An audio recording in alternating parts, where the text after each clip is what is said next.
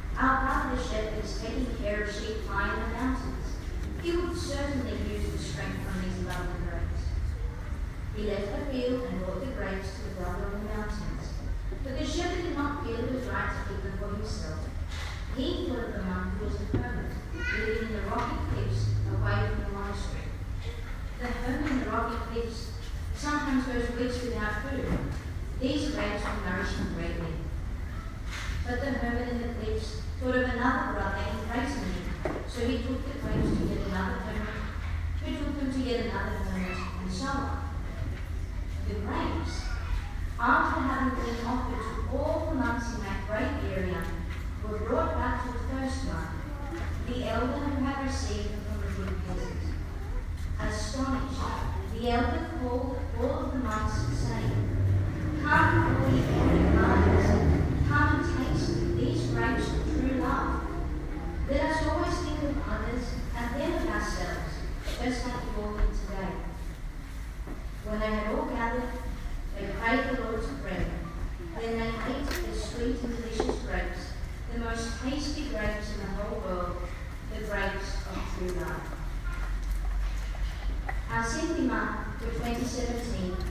is as love in deed and in truth. The monks in the story of the grapes lived by the truth of Christ and put love into action through their loving deeds for their fellow brothers. Rising towards the end of the first century AD, the Apostle John's letter to the early church has a major theme, the close relationship between the first great commandment, which is love of God, and the second, love of others. Words, thoughts, and feelings are of lesser importance. Rather, he stresses that acts of love and mercy are the hard evidence of faith in God. It is with this background that St. John advises the people in chapter 3, verse 18 My little children, let us not love in word or in tongue, but in deed and in truth with us in zeal, and in truth.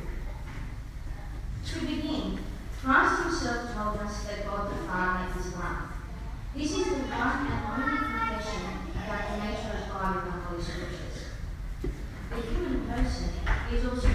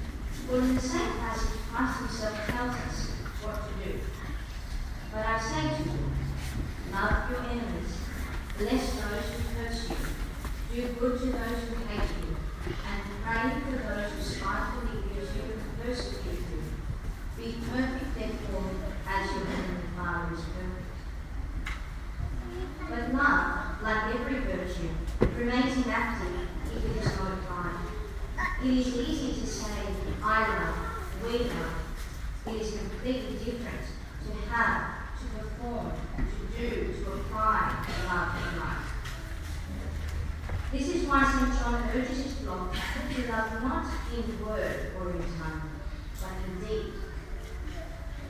Though I speak with the tongues of men and angels but have not love, I am sounding like brass or a clanging cymbal.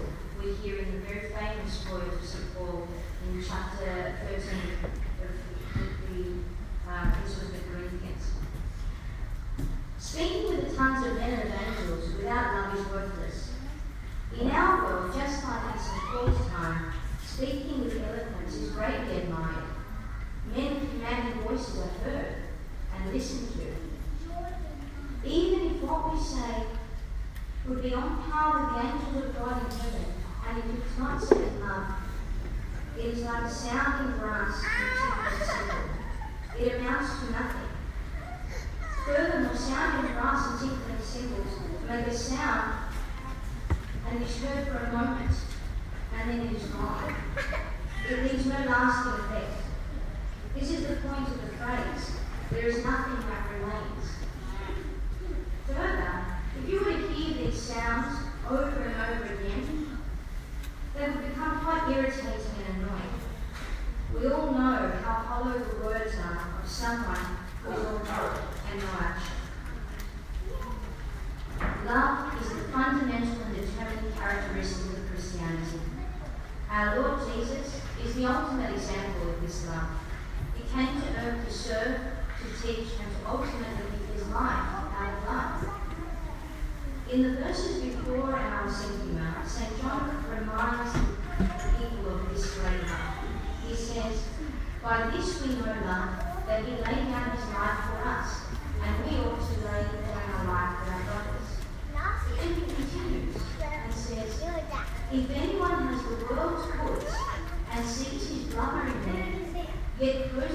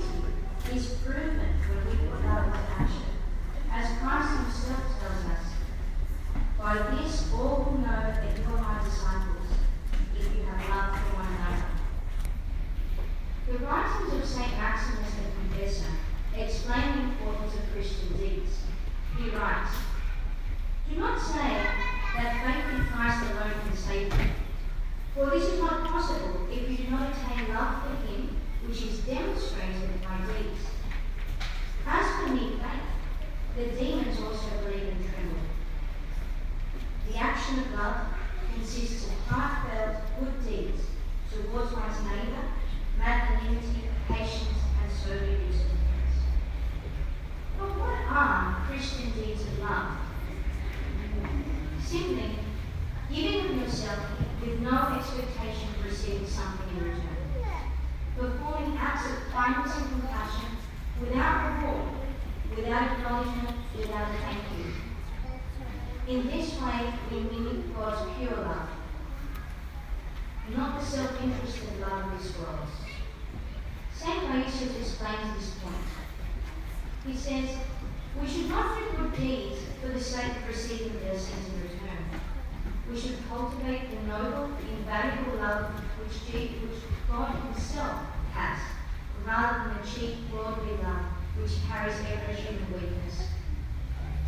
Once, St. Basil's was asked the question, Yelena, it is hard for me to give my love where it is not appreciated. A question that perhaps many of us have asked ourselves. And this was his answer.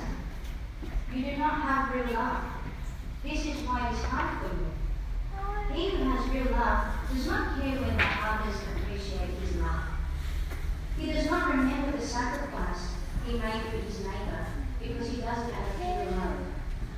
Pure love does not keep count of how many times we've done something for someone else and it hasn't been returned. Pure love is the love of God that we are called to live.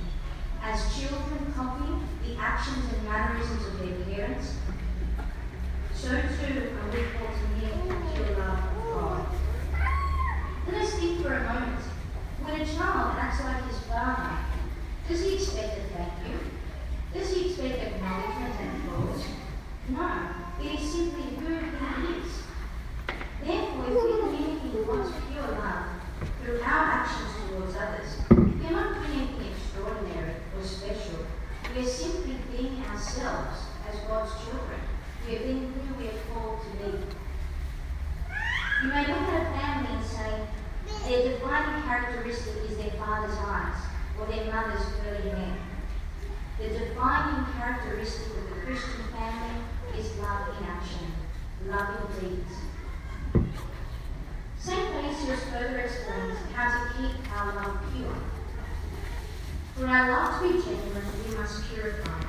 We must take ourselves out of our love. The Holy Fathers explain the ways to purify one's heart as being the fear of God, daily repentance, the Holy Eucharist, and guarding the mind and the heart against evil thoughts. Deep to pure love requires self-sacrifice.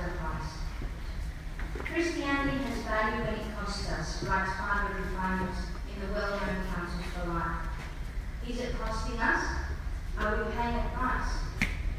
Are we tiring ourselves out of love for others? Are we willing to help at home after a long day at work or at school? Do we go above the job that we've been asked to do out of love for our parents or our spouse?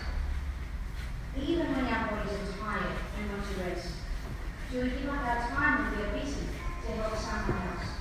Do we get involved in volunteer or charitable work, even when we all live such busy lives? Do we pick up the phone to call someone when sending a text would be so much faster?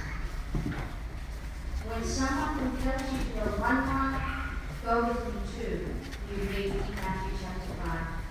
Christ himself tells us to push ourselves out of love. In the collection of Orthodox spiritual writings known as the Evergetinos, we are instructed on this matter. Suppose you hear that I am sick and feel obligated to visit me, according to the command of God. But you say to yourself, do I have to leave my handiwork now and go? Know, I'll finish my work first and then I will go. Perhaps then another situation arises and you don't end up going at all. Again, someone else says to you, give me a hand. And you say to yourself, am I to leave my handiwork and go and work with you? So if you do not go, you disregard the command of God to help your brother, which is a work of the soul. And you do what is secondary, which is a work of your hands. A few years ago, some people came up with the term random acts of kindness. The idea of showing kindness to complete strangers. One such advocate recalls a story that was told by a woman who sat next to him on a plane and told him what had happened the last time she was flown. It was three years ago, and she was on her way to Arizona because she received the sudden news that her father's health was on the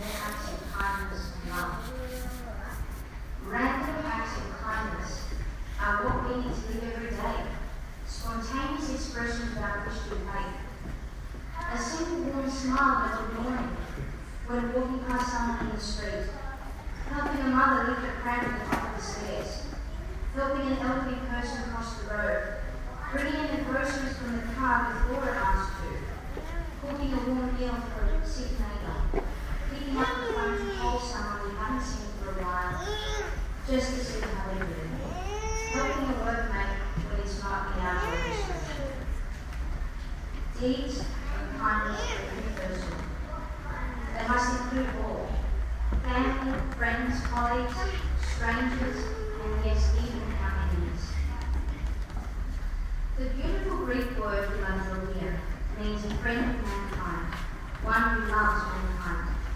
A philanthropist is someone who is giving for human needs, gives of time, gives of experience or talents, and gives of personal resources.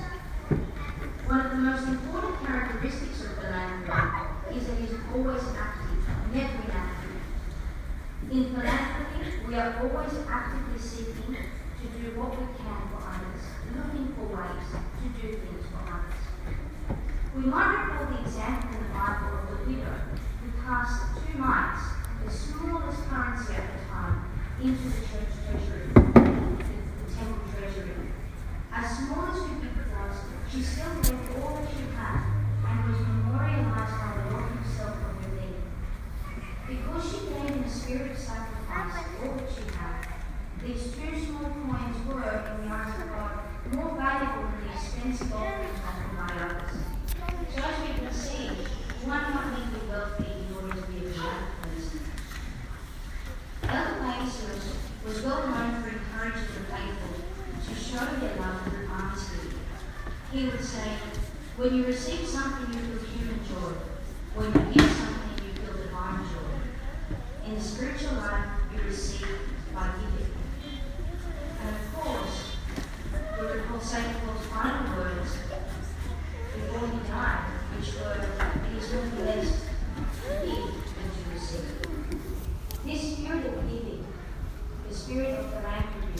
His kind also with the idea of hospitality belongs to him, a love of strangers and others.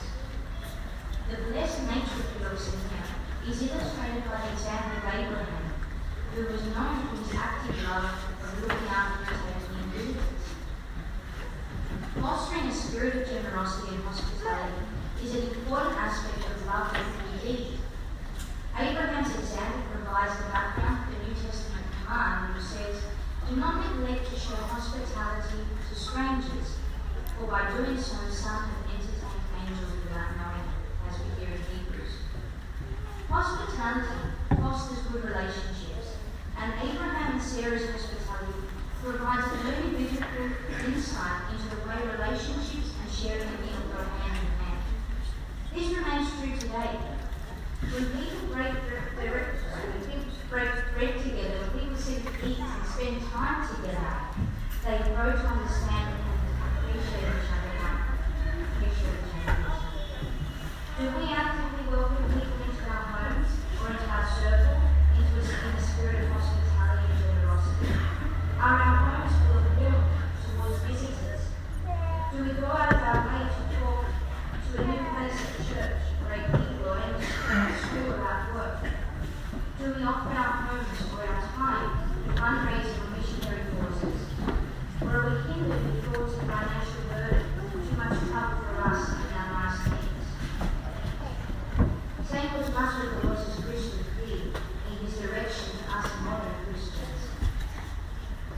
take the mountains one climb faster than one, the ascetics through their ascetic lifestyle. Now you, my brethren and children, how would you in paradise? By means of hospitality, by means of your brothers the poor, blind, and land. Loving indeed means loving for generosity and hospitality. Finally, if you're to emulate God's pure love for others, our loving deeds must be humble and remain away from human eyes. But when you give to the poor, do not only hand over the right hand to it, so that your giving will be in secret, and your Father receives what is done in secret will reward you.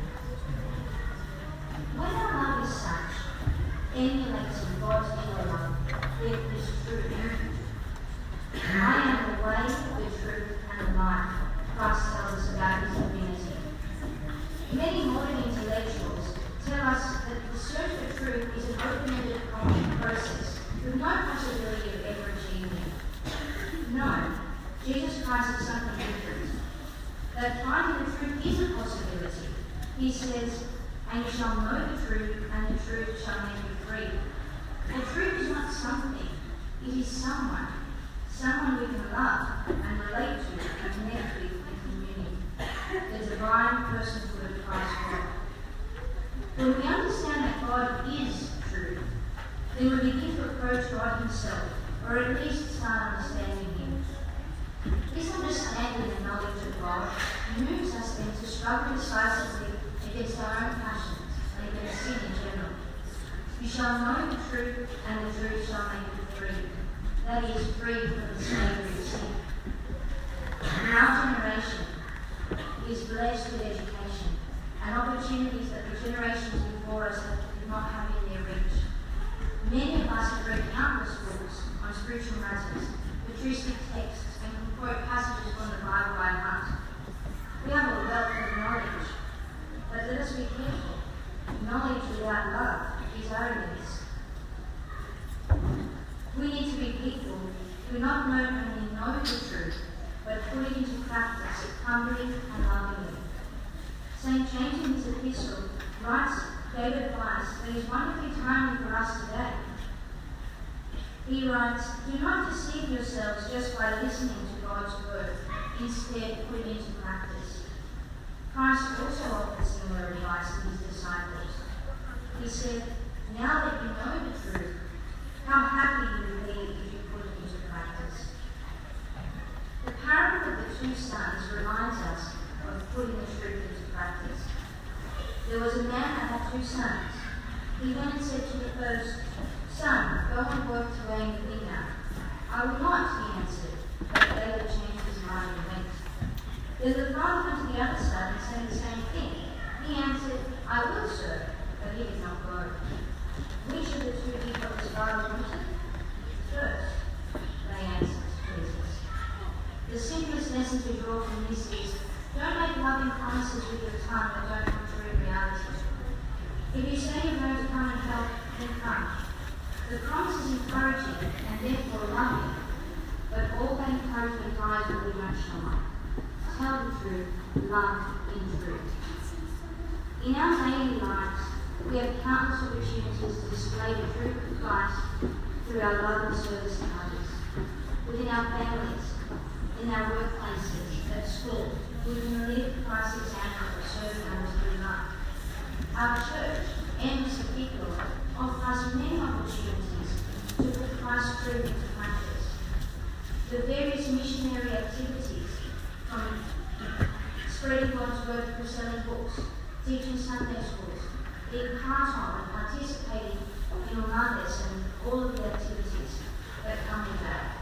Missionary exormisses, charity works, radio programs, all of these things provide us with a platform of multifaceted deeds that apart from characterizing us as true sons and daughters of God, they also help us progress in our own spiritual struggle. To love in truth means to be genuine and sincere Christians who have the truth of Christ and live by it daily in their personal lives. Firstly, through our own spiritual and personal deeds, through our spiritual struggle, and then by the deeds of love towards others. If you were to travel to North Korea, you would be confronted by an enormous glass tower called the Ryugyong Hotel. When construction began in 1987, it was reported that this hotel would outvie the world's largest hotel. With its 3,000 rooms, five revolving restaurants, retail shops, and eight revolving floors of luxurious suites. But as North Korea's regime began to take hold, only the outside of the glass tower was completed. From the outside, it is a glittering, impressive looking building. When you look behind the front door, however, 30 years on, all you see is an incomplete pile of rubble. Just like this hotel, we too can often hide behind a pleasant facade of loving words and good intentions. If we are to love in truth, we must be people of action and live as genuine, practicing Christians in today's secular world. St. John's words speak to us today just as they did to the first church in 95 AD. Living in a time when words are easy, promises are made and broken, self-interest and self-gain count above all else. We all know the truth of the old saying, actions speak louder than words. And at the final judgment, no matter how many good intentions we have in our life, the only thing we'll see before us are the actions we perform towards others and therefore towards God Himself. Our love is to get active love through good works towards others. Our actions to others are actions towards Christ Himself. For I was hungry and you gave me food. I was thirsty and you gave me drink. I was a stranger and you took me in. I was naked and me. I was sick and you visited me. I was in prison and you came to me. Christ Himself tells us. Assuredly I say to you, inasmuch as you did this to the least of my brethren, you did it to me. This year, may we all strive to love in deed and in truth, cultivating pure and genuine love for God and for all people, so that we too, with God's grace, may Come, all you who are blessed by my Father, inherit the kingdom prepared for you